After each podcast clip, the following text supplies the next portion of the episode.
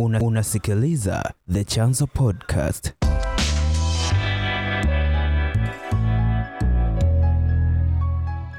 Mnamo Disemba 9 mwaka huu uh, wa 2021 Tanganyika inatimiza miaka 60 tangu ipate uhuru wake kutoka kwa Waingereza tarehe kama hiyo mwaka 1961.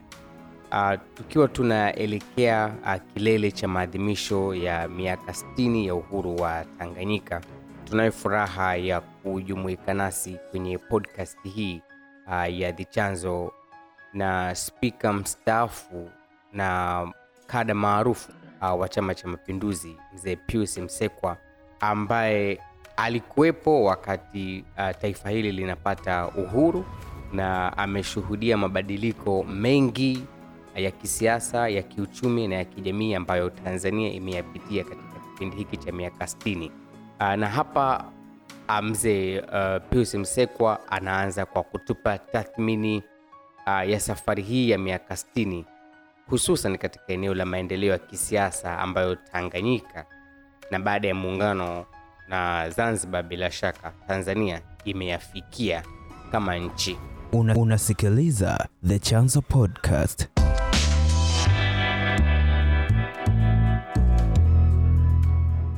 Nashukuru sana kwa kunishirikisha. Ndiyo, bahati njema mimi nilikuwepo wakati wa uhuru unapatikana na nipo na nimeendelea kuwepo katika miaka yote sitini. Kwa hiyo ninazo kumbukumbu nzuri, naweza kuwasaidia Watanzania wenzangu kujua tulikotoka. Miaka sitini maana yake ni miongo sita miongo sita ya, ya, ya, uhai wa taifa jipya hili la baada ya uhuru. Kwa hiyo naiona ninavyoiona mimi na nilivyoyaishi ma, ma, maisha na kuona matukio ya baada ya uhuru, naweza nikasema bila kusita kwamba imekuwa safari yenye mafanikio makubwa, tena makubwa sana.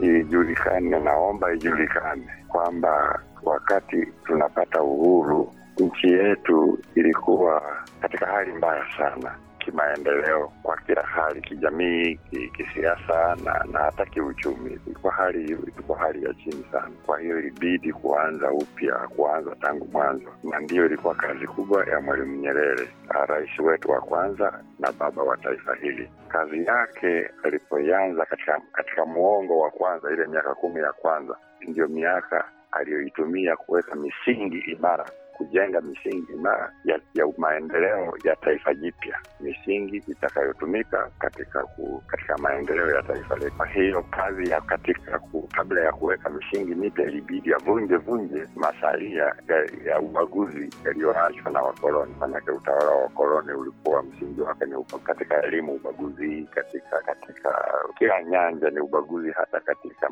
hata katika starehe tu, vilabu vya wazungu, mwafrika akanyaji yani mambo ilikuwa misingi ya ubaguzi. Kwa hiyo kazi yake ya kwanza ilikuwa ni kuvunja vunja mabasi ya misingi hiyo, zikatungwa. Kwa hiyo akasimamia utungaji wa sheria ya kubadilisha sheria za kikoloni zilizokuwa zinatengeneza ubaguzi wa namna. Ndio kazi kubwa aliyofanya ya mwanzoni kabisa katika hususan kuanzia mwaka wa sitini na tatu alipokamata kiti cha rais wa Tanganyika, basi mambo yakaenda mbio mbio kwa maana ya kutunga sheria za ku, za kuondoa hiyo hali ya ubaguzi na kuweka hali ya kuweka misingi ya maendeleo mipya kwa ajili ya taifa jipya, na alifanikiwa sana.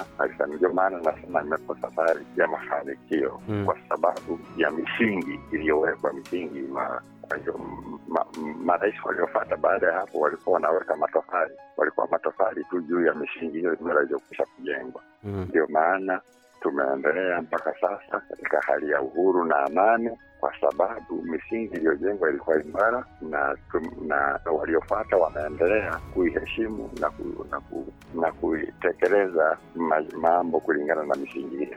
Kwako kwako mtangazaji. Mm, asante sana mzee Msekwa, umefafanua vizuri tu, na nilikuwa nataka kuuliza kwa sababu tunafahamu kusema kweli lengo la kupigania uhuru uh, ilikuwa ni kuwawezesha wananchi wa Tanzania uh, kuweza kujiamulia mambo yao wenyewe kama, kama watu wa Tanzania waweze kujiamulia mambo yao wenyewe. Miaka sitini sasa tangu tupate uhuru, unatathmini hilo? Unatathmini vipi hilo? Unadhani Watanzania wana nafasi gani katika kujiamulia mambo yao wao wenyewe kama watu, kama watu Tuangalie- huru? tuangalie misingi iliyowekwa, maanake maamuzi yanafanywa na vyombo.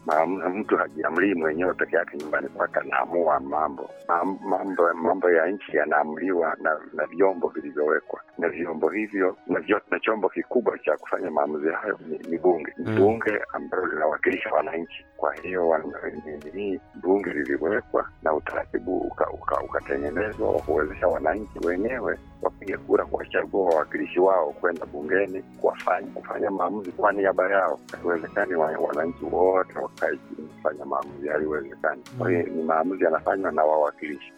Kwa hiyo jambo la kwanza lililowekwa ni, ku, ni, ku, ni kuunda bunge la nchi huru ya Tanganyika na kufanya maamuzi kwa, kwa niaba ya wananchi na na, na, na, na bunge hilo limeendelea kuwepo mpaka mpaka leo tunafikisha miaka sitini. Bunge linachaguliwa na wananchi na linafanya kazi nzuri ya kuamua ya kufanya maamuzi kwa niaba ya wananchi. Mhm. Ni mafanikio mengine unaweza unaweza kuweka katika orodha ya mafanikio kuhusu jambo hilo mahususi uliloliuliza la kupata nafasi ya wananchi kufanya maamuzi yao wenyewe. na, na, na, na we nafahamu ulikuwa spika wa bunge la Jamhuri ya Muungano wa Tanzania, na kwenye hilo hilo eneo la watu kuwa na uwezo wa kujiamulia mambo yao wenyewe, unadhani ni kwa kiasi gani, kwa mfano bunge letu kwa sasa na muundo wake una unatoa hiyo nafasi ah, kwa wananchi? Kwa sababu ukiangalia ni ndani ya miaka mitano ndio mbunge anachaguliwa, na unadhani kwa mfano kuna ushirikishwaji wa kutosha kati ya mbunge na wananchi ah, wakati wa ku ah, pengine mbunge akiwa yuko bungeni katika mchakato wa kuhakikisha kwamba wananchi wanakuwa na sauti kwenye uendeshaji nzima wa nchi. Ni kwa sababu mi narudi kwenye misingi iliyowekwa kuhakikisha kwamba wananchi wanawakilishwa vizuri. Ndio maana uchaguzi unafanywa kila miaka mitano. Mhm. Kila jimbo lina mwakilishi wake. Kama mwakilishi wao hakufanya kazi nzuri wanayopenda wananchi, unayo nafasi ya kumwondoa na kuchagua mwingine. Naomba tuelewane vizuri kwamba namna ya kuwakilisha wananchi, namna ya wananchi kuridhika kwamba mwakilishi wao wanafanya kazi nzuri ni kila miaka mitano. E, kama hakuridhika vizuri, wanamwondoa wanaweka mwingine mm. na na hiyo imekuwa ikitokea. Wewe ni shahidi na watu wengi wanaonisikiliza ni mashahidi kwamba kila bunge, kila uchaguzi unapofanyika wabunge wengi hawarudi na wana, wanakuja wapya. Hata katika bunge la sasa nadhani asilimia sitini ni wabunge wapya. Unaona, hiyo ndio fursa ya wananchi ya kuhakikisha kwamba wanayoyataka yanawakilishwa vizuri katika chombo hicho cha maamuzi.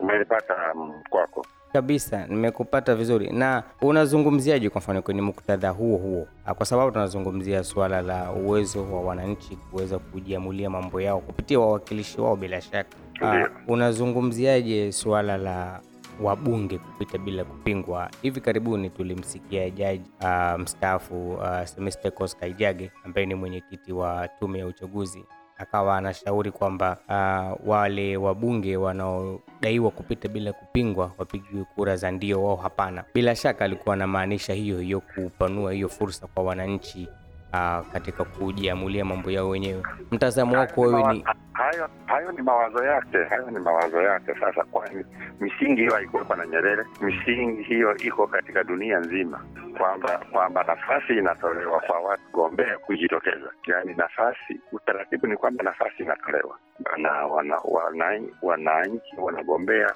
wanajitokeza kugombea kupitia kwenye vyama vyao. Sasa Mm. kama kama kuna vyama ha- havileti havisimamishi mgombea eh, Mm. basi yu, ambaye amekuwa peke yake anapita bila kupingwa. Mhm. Hiyo si hiyo hiyo si tatizo hata kidogo. Ni, ni wananchi wamewakilishwa bado, kwamba wale wengine wote wameogopa simama, basi akabaki huyu. Dunia nzima ndivyo inavyofanya, hakuna kura ya ndio wala hapana popote pale. Una Mm. nafasi ya kusimama, kama ukusimama basi manake manake utaki eh, basi La, lakini kwa hiyo hakuna kuna hakuna cha au hapana.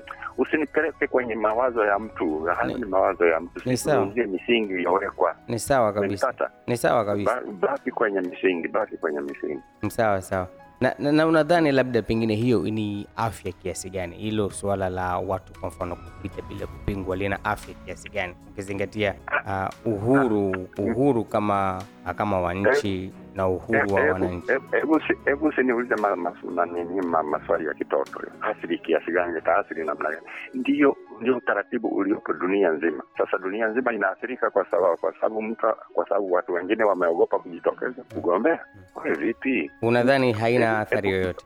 Sina ninachodhani ni misingi inayotumia nazungumzia misingi. Wewe unataka unatafuta mawazo yako. Sawa, Mhm. hiyo si miaka sitini ya uhuru sio kwamba tusikilize mawazo ya mtu moja moja hamsiki namna hiyo. Upo sahihi, eh, basi sahihi kabisa, sahihi kabisa, basi umenipata. Sheria nimekupata ya mtu vizuri. kupita bila sheria ya mtu kupita bila kupingwa ilipitishwa na bunge kwa wawakilishi wa wananchi wa bunge. Ndio waliopitisha sheria hii. Sasa wewe kama kama kuna mtu ana mawazo yake basi amshawishi mbunge wake ayalete bungeni. Hayawezi kubadilishwa na mtu mwingine wala na tume ya ya nani haiwezekani. Lazima sheria ibadilishwe na bunge. Eh, umenipata? Kabisa, Hmm, nimekupata vizuri. Na, na, na mwenye mawazo hayo anaye bunge wake. Kwa hiyo am, am, am, amridhishe mbunge wake alete wazo hilo bungeni lione a- aone kama litakubalika na wabunge ndiyo misingi ya, ya uongozi na utawala wa nchi yetu iliyowekwa na waasisi wa taifa letu. Pale mwanzoni kabisa uligusia kwamba katika kipindi hiki cha miaka 60 ya uhuru wa Tanzania kuna mambo mengi yamefanyika kwenye nyanja za kiuchumi, kisiasa, kijamii na, na, na kusema kweli ni ukweli kabisa, ah, Tanzania ya leo ni tofauti na Tanzania ya mwaka 1961 na moja kati ya na moja kati ya jambo kubwa kusema kweli katika historia ya Tanzania kuwahi kutokea ni uamuzi wa serikali uh, uamuzi wa Tanzania kama nchi kusema kweli kurudisha mfumo wa vyama vingi ile mwaka 1992 na hapo mwanzo uligusia kabisa kwamba wewe ulikuwepo tangu uhuru na bila shaka utakuwa ulishuhudia uh, wakati uh, mfumo huu unarejeshwa.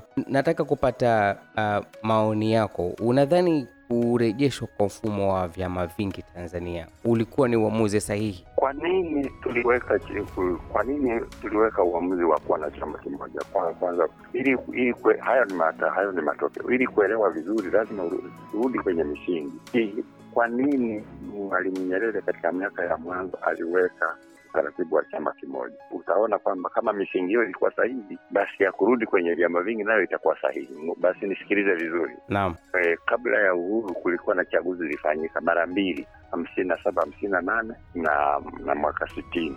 Eh, ni, ni chaguzi mbili tofauti zilifanyika katika chaguzi hizo wagombea watano chama kilichokuwa kina, kina chama kilichopigania uhuru. Wagombea watano wengi karibu wote walikuwa wanapita bila kupingwa. Narudi kwenye swali la kupita bila kupingwa.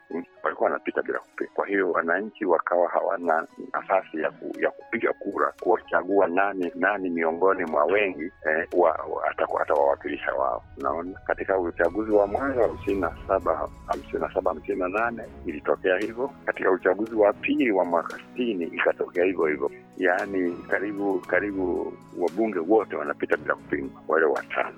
Sasa nyerere akaona hiyo si nzuri kwa demokrasia. Watu wananyimwa haki ya, ku, ya, ku, ya kuinama kwenye karatasi na kusema miongoni mwa hawa ninamtaka huyu kwa nini walikuwa wanapita bila kupingwa wale wengine wanaona hawana nafasi watashindwa tu. Kwa hiyo wanaogopa hata kujitokeza kwa jinsi tano ilivyokuwa na nguvu. Kila mtu anataka uhuru. Tano inataka uhuru. Sasa wewe una unampinga mgombea wa tano kwa hiyo hutaki uhuru unaona? Mhm. basi ndio watu wakawa wanasema wanaona "Ah, ah, siwezi siwezi siwezi. Ndio maana nyerere akaona ili sasa ndi akaona katika hali kama hali ndio hii basi bora tuweke chama kimoja ili wa, watu waweze kugombea ndani ya chama kimoja wa, wa, waweze kugombea ili wananchi wapate nafasi ya kuchagua mmoja wapo. Lengo zuri sana la hiyo hiyo la, ku, la, ku, la, ku, la kuona kwamba kupita bila kupingwa ingawa ni, ni mtu anajipima mwenyewe, anaona hana nafasi, basi anaogopa kugombea, lakini bado hai- hai- haileti nafasi kwa kwa wananchi kuchagua yule wanayemtaka. Kwa hiyo Nyerere akasema bora bora tuwe na chama kimoja ili wagombee wengi ndani ya chama kimoja hicho, mwananchi huyu apate nafasi ya kupiga kura. Ndiyo ilikuwa sababu, na akasema kwa kuwa chama hiki kiko wazi kwa kila mtu anayetaka, akikuwa na masharti kwamba uwe huwezi kuwa mwanachama mpaka uwe uwe wa namna gani. Tanganyika yoyote alikuwa anaruhusiwa kuingia kwenye chama, anaweza kuingia kwenye chama. Kwa hiyo ilikuwa ni chama cha wote, hapakuwa na ufinyu au ubaguzi wa namna hiyo, kwamba kwamba huyu hukubaliki. Ah, Wote wote walikuwa nakubaliki. Kwa, hali hiyo basi akasema basi ngoja tu, tu, tuweke katiba itakayoruhusu kila kila mwanachama aweze kugombea. Ndiyo sababu sasa tumekaa nayo katiba hiyo muda wote hali ilipoonekana kwamba dunia katika dunia ni watu wote na, na sisi sio sisi peke yetu, kulikuwa na vyama nchi nyingi zenye chama kimoja. Karibu nchi nyingi zote za Afrika zilikuwa na chama kimoja kimoja e, kinachoongoza siasa, lakini katika miaka hiyo ya mwanzoni mwa miaka ya tisini kuanzia themanini na tisa kuingia kwenye tisini wimbi la, dunia likabadilika lika, likataka likataka ushindani wa vyama vingi. Ilianzia Urusi, vyama vya kikomunisti vika- eh. Wimbi likaja mpaka huku Afrika, watu wakawa wanadai tunataka vyama vingi na sisi eh, basi ndio ndio maana uamuzi ukafanywa kwamba kama hayo ndio matakwa ya sasa ya wananchi, basi tu, tuwasikilize, twende kwenye vyama vingi. Kwa hiyo ulikuwa ni uamuzi sahihi unaotekeleza mahitaji ya wakati uliopo. Eh, unaona yale kwenda kwenye chama kimoja, tuli- tulikuwa tunatekeleza mahitaji ya wakati huo eh, kwamba watu watu wanapita bila kupingwa wote wote wote, haina maana. Ndio ilikuwa ndio ilikuwa hali ya wakati ule. Hali ilipobadilika, ukawa ni uamuzi unaoendana na wakati, wakapewa nafasi ya kushindana kwenye vyama vingi. Umenipata vizuri? vizuri Basi baki kwenye misingi, angalia misingi, Mm. Utaelewa vizuri zaidi. mm, upo sahihi na na kwa mujibu ulivyoeleza ni kama vile uh, shinikizo ni kama lilitoka nje si ndio yaani unaangalia Ndio, nimekueleza kwamba ilianzia Urusi. Kitu lazima kianzie mahali fulani. Eh, kwa lazima lazima wazo lianzie mahali fulani na wengine ndio wanalidaka. mm. Ndio ndio nilisema hivyo, na kwa sababu yake ndio hiyo, kwamba hakuna wazo litakaloibuka dunia nzima kwa wakati mmoja, lazima lianzie mahali, alafu wengine wanaliona, lakini hili linafaa, linafaa. na, ndio na si kwamba labda kwa sababu tunakumbuka tunafahamu kwamba kilichokuwepo ni chama tawala. Si kwamba chama tawala nisikilize, na ndicho chama hicho kilichokubali wazo hilo. Ndio. Kulikuwa na shinikizo, si kwamba kulikuwa na shinikizo la kutoka nje. Ah, ni chama tawala chenyewe kilichokaa, mimi nikiwa mmojawapo katika vikao hivyo, ikaona jamani, katika hali hii tu, tu, tu, tu, tu, tutaendelea tutaendelea kama tulivyo katika hali hii na mzee Mwinyi akaunda akaunda tume ya Nyalali, mimi nikawa mjumbe wa tume hiyo. Eh, tukawauliza wananchi, asilimia themanini wakasema hapana, tutaki kubadilika, tuendelee kama tulivyo. Lakini tukaona kwamba hawa wako hawa- hawa- hawaitizami dunia inavyokwenda, wame, wame, wanaiangalia Tanzania peke yake, hawaangalii dunia kwa ujumla. Basi tukapendekeza kwamba pamoja na kwamba asilimia themanini imekataa, ni kwa kuto kujua, kuto kuelewa. Eh, miaka thelathini hawajaona vyama vingi, wanavisikia tu kwamba kuna fujo, kuna kuna ugomvi, kuna basi wakaogopa tu kwa fear of the unknown kwa Kiingereza, wakaogopa. Sisi tukasema hapana, sisi ambao tuna uelewa huo tunashauri tunashauri chama hiki kikubali kukaribisha vyama vingine, na chama kikakubali. Umenipata vizuri? Nakupata, lakini si, si, si pengine kwa sababu mulikuwa hamna option nyingine Ndio hatuna option nyingine, kwa sababu wakati wa, kwa wakati huo hakuna nyingine. Kwani ungetoka ungepata wapi option nyingine? Dunia nzima inabadilika, wewe utabaki na option, utaganda hapo hapo ulipo, utakuwa una akili kweli? Of course tulikuwa hatuna option nyingine, kwa sababu dunia imebadilika, na kama na nyie mna akili, mnabadilika pamoja na dunia. mm. Umenipata? mm. Kwa hiyo maana yake ni kwa sababu hakuna option nyingine kwa hiyo hata kama wananchi wanataka tubaki na mfumo wa chama kimoja chama cha mapinduzi kikasema hapana lazima tuende mfumo wa vyama vingi. Ndiyo, tukubaliane na, na, na mzunguko wa dunia. Na, na, na hoja hiyo tulipoifikisha kwa Mwalimu Nyerere, tukasema hali ndio hii, uh, sasa tufanyeje? Akasema uh, wale ni kutokuelewa tu wale wale wale asilimia ishirini waliobaki Mhm. lazima tuwasikilize, kwa sababu ndio matakwa ya dunia. Sasa lazima mwasikilize wale ishirini, msipowasikiliza wataendelea kudai Sawa, sawa. Kutakuwa na vurugu ndani ya nchi, mtaanza kutumia polisi kuwanyamazisha. Sema mimi sitaki utawala wa polisi, watu wa- wacha watu waku, watu watawaliwe watawaliwe kwa utulivu na amani. Kwa hiyo wakubalia watu wale wale watu ishirini. Ma- akatua- aka- akawa- Akatuambia katika kikao hicho, kwani maana ya vyama vingi ni kushindana. Sasa kama asilimia ni kushindana, sasa kama asilimia themanini wanataka chama chao kishinde, si watakipigia kura? si wakipigie kura tu watashinda wanaogopa nini? Na una, una, unaona mantiki hiyo Mhm. na, na kweli katika uchaguzi uliofuata wabunge asilimia themanini ya wabunge wakawa ni wa CCM alivyokuwa ametabiri Nyerere kwamba kama mnataka chama chenu kiendelee kushinda, si mkipigie kura katika ushindani huo. Mm. Kwa nini mwazuie wengine? Eh, Mm. unaona logic, Naelewa. eh, basi ndiko tulikotoka huko Mm. tumetoka mbali kusema kweli na, mbali na, na labda kusema kweli, labda kitu ambacho hukijui uh, mimi nime uh, nimezaliwa tisini na mbili. Mhm. kwa hiyo nina umri sawa sawa na mfumo wetu wa mfumo wetu wa vyama vingi. Kama miaka ishirini na tisa hivi.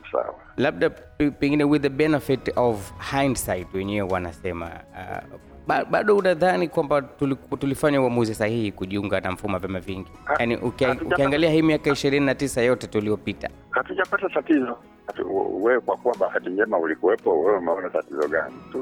Maanake, narudia kwenye definition ya Mwalimu Nyerere, vyama vingi maanake ni ushindani. Mm. Tumekuwa tukishindana kila miaka mitano, tumekuwa tukishindana. Sasa tumepata tatizo gani? Hakuna tatizo, lengo limefikiwa, lengo la kushindana. Tumekuwa tukishindana, CCM iko inashindana na vyama vingine katika ngazi ya urais, katika ngazi ya ubunge, katika ngazi ya udiwani, tunashindana. Hilo ndio likuwa lengo mm. hali hali hatu- ha- hatu- katika lengo hilo. Maanake ushindani unakuwepo kila miaka mitano bila kukosa, kila miaka mitano bila kukosa. Mwaka jana elfu mbili na ishirini ulikuwa ni mwaka wa tano, tukafanya uchaguzi Mm. na tukashindana eh. Mwaka kumi na tano ulikuwa ni mwaka wa uchaguzi, tukashindana na Kanalowasa akapata kura nyingi sana, kakaribia kushinda. Unaona, kwa hiyo na, naomba utizame malengo kama yamefanikiwa au yameshindwa kufanikiwa. Mm. Lengo ilikuwa ni ushindani. Kwa kuwa ushindani umekuwa, hatujazuia ushindani. Kuna nchi zinakaa miaka kumi hawajafanya uchaguzi, wana matatizo yao. Sisi hatujakaa zaidi ya miaka hatujakaa zaidi ya miaka mitano hatujafanya uchaguzi. Kila miaka mitano tangu uhuru, kila miaka mitano tunafanya uchaguzi. Ah, ni kitu ndio maana nikasema ni mafanikio, imekuwa ni kipindi cha mafanikio cha miaka yote kwa malengo yaliyowekwa. kabisa nakubaliana na wewe asilimia mia. Kusema kweli uh, huwezi kulinganisha tanzania na, na, na nchi nyingine na ni mafanikio kusema kweli.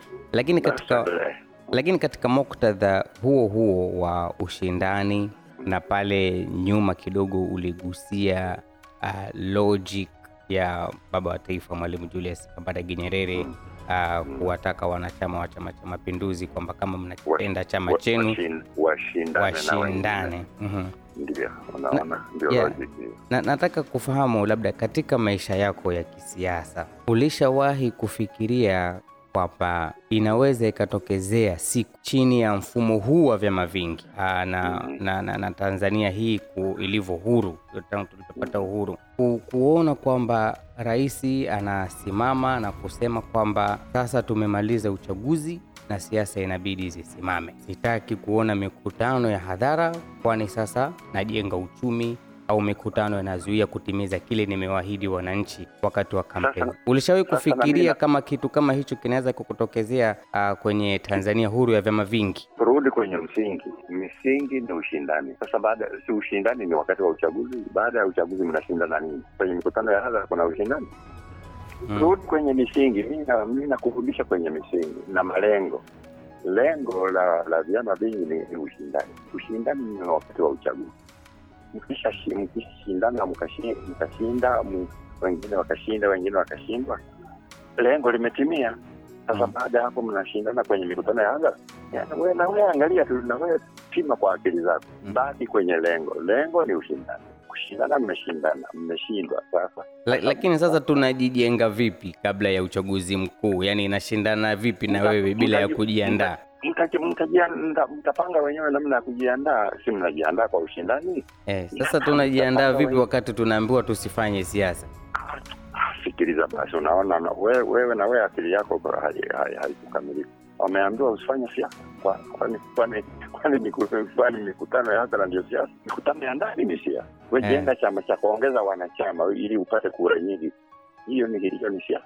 Mbona mbona mbona mbona unaweza ku- ku- wanachama kwa ku- kwa kuwafata nyumba nyumba hadi nyumba ukapata wanachama? Lakini inakuwa ngumu sana inakuwa ni kama vile tumerudi zama zile ambazo ni za ukoloni. sikiliza sikiliza sikiliza hayo ni mawazo yako. Hayo ni ma... mimi narudi kwenye tu, tu discuss misi, malengo na misingi. Imetekelezwa? Nakwambia imetekelezwa.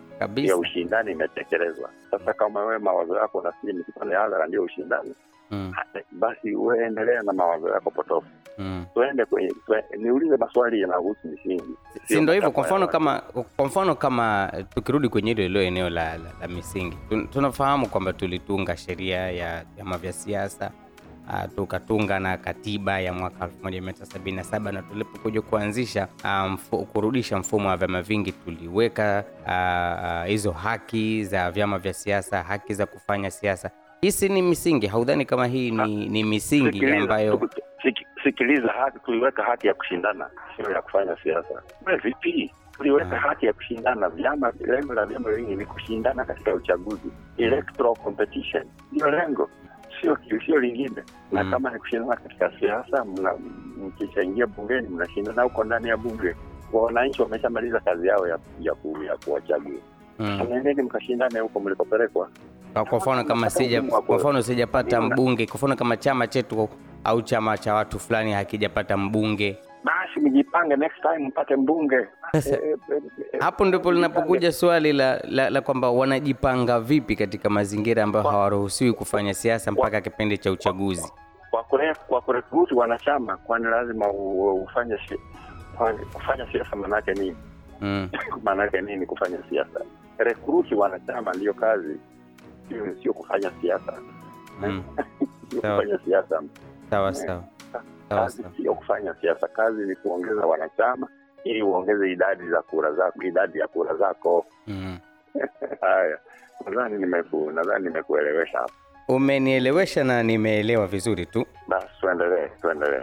Nataka kwenye hii hii miaka 60 ya uhuru. Uh, hatuwezi kuzungumzia miaka 60 ya uhuru bila kuzungumzia chama cha mapinduzi. Ndio ni kweli. Au tano kwa sababu kusema kweli ndio chama ambacho kilitupatia uhuru tukakubali tukakataa. Sasa nilikuwa nataka kuuliza kuhusiana na tathmini yako ya jinsi chama cha mapinduzi uh, kilivyo unajua kubadilika au kuimarika au kama ni kudhofika Kili- kilivyofanya kazi yake sio usitafute kubadilika wala nini. Chama cha mapinduzi kilivyofanya kazi yake. Ndiyo namaanisha namaanisha tangu tumepata uhuru mpaka Ndiyo. leo unatathmini vipi kazi za chama chako cha mapinduzi na, na, na mimi nakwambia lazima kwanza ujue kazi ya kazi ya chama. Wacha cha mapinduzi kazi ya chama chochote ni nini? Mm. eh, kazi ya chama tawala kinachokuwa madarakani ni nini? Sasa na, na, na, na, kwa, na kueleza kwamba kazi ya chama ni kutoa miongozo inaitwa policy. Kwa, kwa, ni kutoa ni, kutengeneza policy ambazo zitaiongoza serikali katika kuhudumia wananchi. Policy. sasa chama chama cha cha mapinduzi tangu tangu tano kimekuwa kikitekeleza mm, wajibu huo kwa ukamilifu tena Mm. kinatoa policy zake kwa maandishi eh? kulikuwa na policy ya azimio la arusha ma, kwa maandishi kwamba tunataka uchumi wetu uendeshwe kwa namna kwa namna hii eh, kwamba usimamiwe na, na dola usimamiwe na serikali ni policy mm. na ikatekelezwa mpaka ilipofika mahali ikaonekana haifanikiwi ikabadilika ikabadilika. Chama hicho hicho kikaweka policy nyingine kwamba kwamba sasa tunataka wananchi wenyewe wananchi wenyewe waruhusiwe kumiliki uchumi kupiti, kupitia makampuni ya umma kupitia kupitia vyama vya ushirika eh, kupitia joint venture. Sera hiyo ikabadilika mwaka tisini na moja. Chama cha, mapinduzi ikabadilisha sera kikatoa miongozo na sheria zikabadilika zikawekwa fursa za kushirikisha watu binafsi mashirika binafsi katika katika uchu katika kukuza uchumi wa nchi. Kwa hiyo yale yale mashirika yaliyokuwa yametaifishwa yaka- yakarejeshwa yakarejeshwa yakabinafsishwa yakarejeshwa katika kuendeshwa na, wa, na, wa, na watu binafsi au makampuni binafsi. Unaona kazi ya chama kinachotawala chochote kile cha, chama chochote kinachotawala iwe Labour Party ya Uingereza iwe Conservative Party ni kutoa sera yaani policy ambazo zitatekelezwa na serikali sasa Mm. chama cha mapinduzi kimekuwa kikitoa ilani za uchaguzi yaani polisi zake zinaandikwa kwenye kitabu kinaitwa ilani ya uchaguzi kwamba tuki- kwamba tukifanikiwa kuchaguliwa tutafanya hili na hili na hili na hili. Na kweli serikali inayoingia madarakani inafanya. Hayo hayo yaliyotekelezwa na chama kwa maana hiyo chama chama cha mapinduzi kimetekeleza kwa ukamilifu wajibu wake na chama cha tano kabla yake kilitekeleza wajibu wake wa kutoa miongozo na kusimamia serikali itekeleze miongozo hiyo bila kukiuka. Nimekupata vizuri. Juzi juzi tu hapa nilikuwa naongea na uh, askofu benson bagonza Mhm. ambaye ni askofu wa kanisa la kiinjili la kilutheri tanzania dayosisi ya karagwe ambapo pamoja na mambo mengine alisema kwa maoni yake kwamba chama cha CCM kimeacha kuwa chama tawala na sasa kinatawaliwa na dola, kwamba wakati usinipeleke kwenye sikiliza usinipeleke kwenye mawazo ya watu. Kila mtu ana haki ya kuwa na mawazo yake. Sasa huyo ni huyo ni mtu mmoja. Sasa mimi unataka nizungumzie mawazo ya mtu mmoja sipo. Ah, mimi nazungumzia utendaji wa uliniuliza chama kimetekeleza wajibu wake mi nimekwambia ndio na nikakueleza wajibu nini. Sasa huyo labda haelewi wajibu wa wajibu wa chama nini. Lakini- usinipeleke usinipeleke kwenye mawazo ya mtu sawa. mmoja mmoja ni sawa ni eh, sawa. Tuendelee. Eh, basi achana na hiyo achana na kuni- kuniuliza mawazo ya mtu mmoja moja. mi siwezi kucomment kwa mawazo ya mtu ni sawa ni, ni sawa. comment juu ya miaka sitini ya uhuru. Kabisa Mm. kabisa ni sawa. Ehe, na, na, na kwenye hii hii miaka sitini ya uhuru unajibu vipi tuhuma ah, dhidi ya chama chako kwamba kimekuwa chama dola? Eh, kwamba ni chama kinachotumia dola kuweza kubaki madarakani. Hizi tuhuma wewe nafahamu ni kada wa chama cha mapinduzi. Unajisikiaje unaposikia chama chako kinatupiwa shutuma kama hizi? Chama tawala maanake ni chama ni chama kinachoongoza dola. Yani, yani definition yani kabisa watu hamwelewi maana ya maneno haya chama tawala maanake ni chama kinachoongoza dola. Ni chama dola kwa kwa ukitaka kwani unataka iweje unadhani ni unadhani ni sahihi kwa chama? Ndio mfumo, ndio mfumo wenyewe. Na, na unaonaje huo mfumo? Unaona ni mfumo mzuri kwenye mfumo yeah, wa nchi yeah, ambao unafuata misingi ya, ya mfumo wa vyama vingi? Sasa katika vyama vingi kitakuja chama kingine kiwe kiwe chama tawala. Kitafanya hayo hayo. No, no, unadhani ni sahihi kwa chama tawala kutumia vyombo vya dola kubaki madarakani? Ni, ni, ni sahihi kwa kwa, kwa, kwa kwa chama cha mapinduzi kutoa miongozo kwa mimi, mimi usinitoe kwenye mazungumzo. Sikutoi. Tunazungumza kuhusiana na chama cha mapinduzi kwenye miaka hamsini ya uhuru. E, tunakifanyia tathmini. Sasa ndio nakufanyia tathmini kwamba kwa, kwa kukupa definition ya kazi za chama tawala na Mm. kwamba imekitekeleza vizuri. Sasa Mm. kama wewe na muoni hayo ni mawazo yako baki nayo. Ah, ah, hapana mimi, mimi nataka kufahamu kwa sababu unajua wewe ni kada wa chama cha mapinduzi na nilikuwa na ndio nakueleza kwamba tumetekeleza vizuri tumetekeleza yale ambayo yanatakiwa kufanywa na chama tawala yale ambayo yanatakiwa kufanywa Tumetoa miongozo mm. tumetoa miongozo ya azimio la arusha tumetoa miongozo ya ku, ya ku, ya kuingia kwenye vyama vingi tumetoa miongozo tumetekeleza vizuri. Sasa kama una mawazo una mawazo tofauti hiyo ni haki yako. Kila mtu ana haki ya kuwa na mawazo yake. Usinishirikishe mimi kwenye mawazo binafsi. Hapana mzee msekwa mimi nilikuwa nataka kufahamu tu yani usi, usitafute mawazo yangu binafsi si mimi nazungumzia kazi za nchi katika mimi sina mawazo Kwa- hiyo unakubaliana na unakubaliana na madai kwamba Chama cha Mapinduzi ni chama dola kwa sababu ndio kipo madarakani. hayo ni na- kwamba ni mfumo wa dunia ni kwamba chama kinachotawala ni, ni chama dola ndio mfumo wa dunia Na ni lazima Hilo- itumie vyombo vya dola kubaki madarakani. hilo ulijui hilo ulijui kwamba chama tawala hakitumii yaani wewe unapotoka umepotoka kweli kinatumia wananchi kutupigia kura hatutumii vyombo vya dola vipi ni kura ni kura za wananchi. Bana Mm. kama umeishiwa mi nakata simu. Usikate simu mzee mseko usikate simu tunaende. Basi basi ba- basi basi kwenye misingi ya mazungumzo usitafute maoni yangu binafsi. Kabisa maoni ya askofu binafsi. Sitaki maoni binafsi. Tuzungumzie miaka sitini ya tumetekeleza malengo. Kabisa. Ndio mi nakwambia tumefanikiwa kutekeleza malengo. Sawa. Sasa watu mzee mzee mseko anataka nikuulize kitu kimoja. Kwenye hii hii miaka sitini ya uhuru uh, tunatumia katiba ambayo iliandikwa mwaka 1977 ndio ambayo ni katiba inayoongoza nchi yetu mpaka hivi sasa. Na kumekuwa na matamko kauli za kwa ajili ya ah, kupatikana sikili- katiba mpya. sikiliza sikiliza sikiliza usipoteze muda. Tuna katiba ilianzishwa na, na rais jakaya kikwete. Mchakato ule. Mchakato haujakamilika tu bado. Kwa hiyo wewe kwa hiyo tambua hilo kwamba tuna katiba mpya ambayo inangoja referendum. Inangoja referendum. Unadhani ni kitu gani kimekwamisha serikali kupeleka hii? Sijui mimi siko serikalini. Usitafute maoni yangu binafsi na nakwambia usikii usikii usitafute maoni yangu binafsi.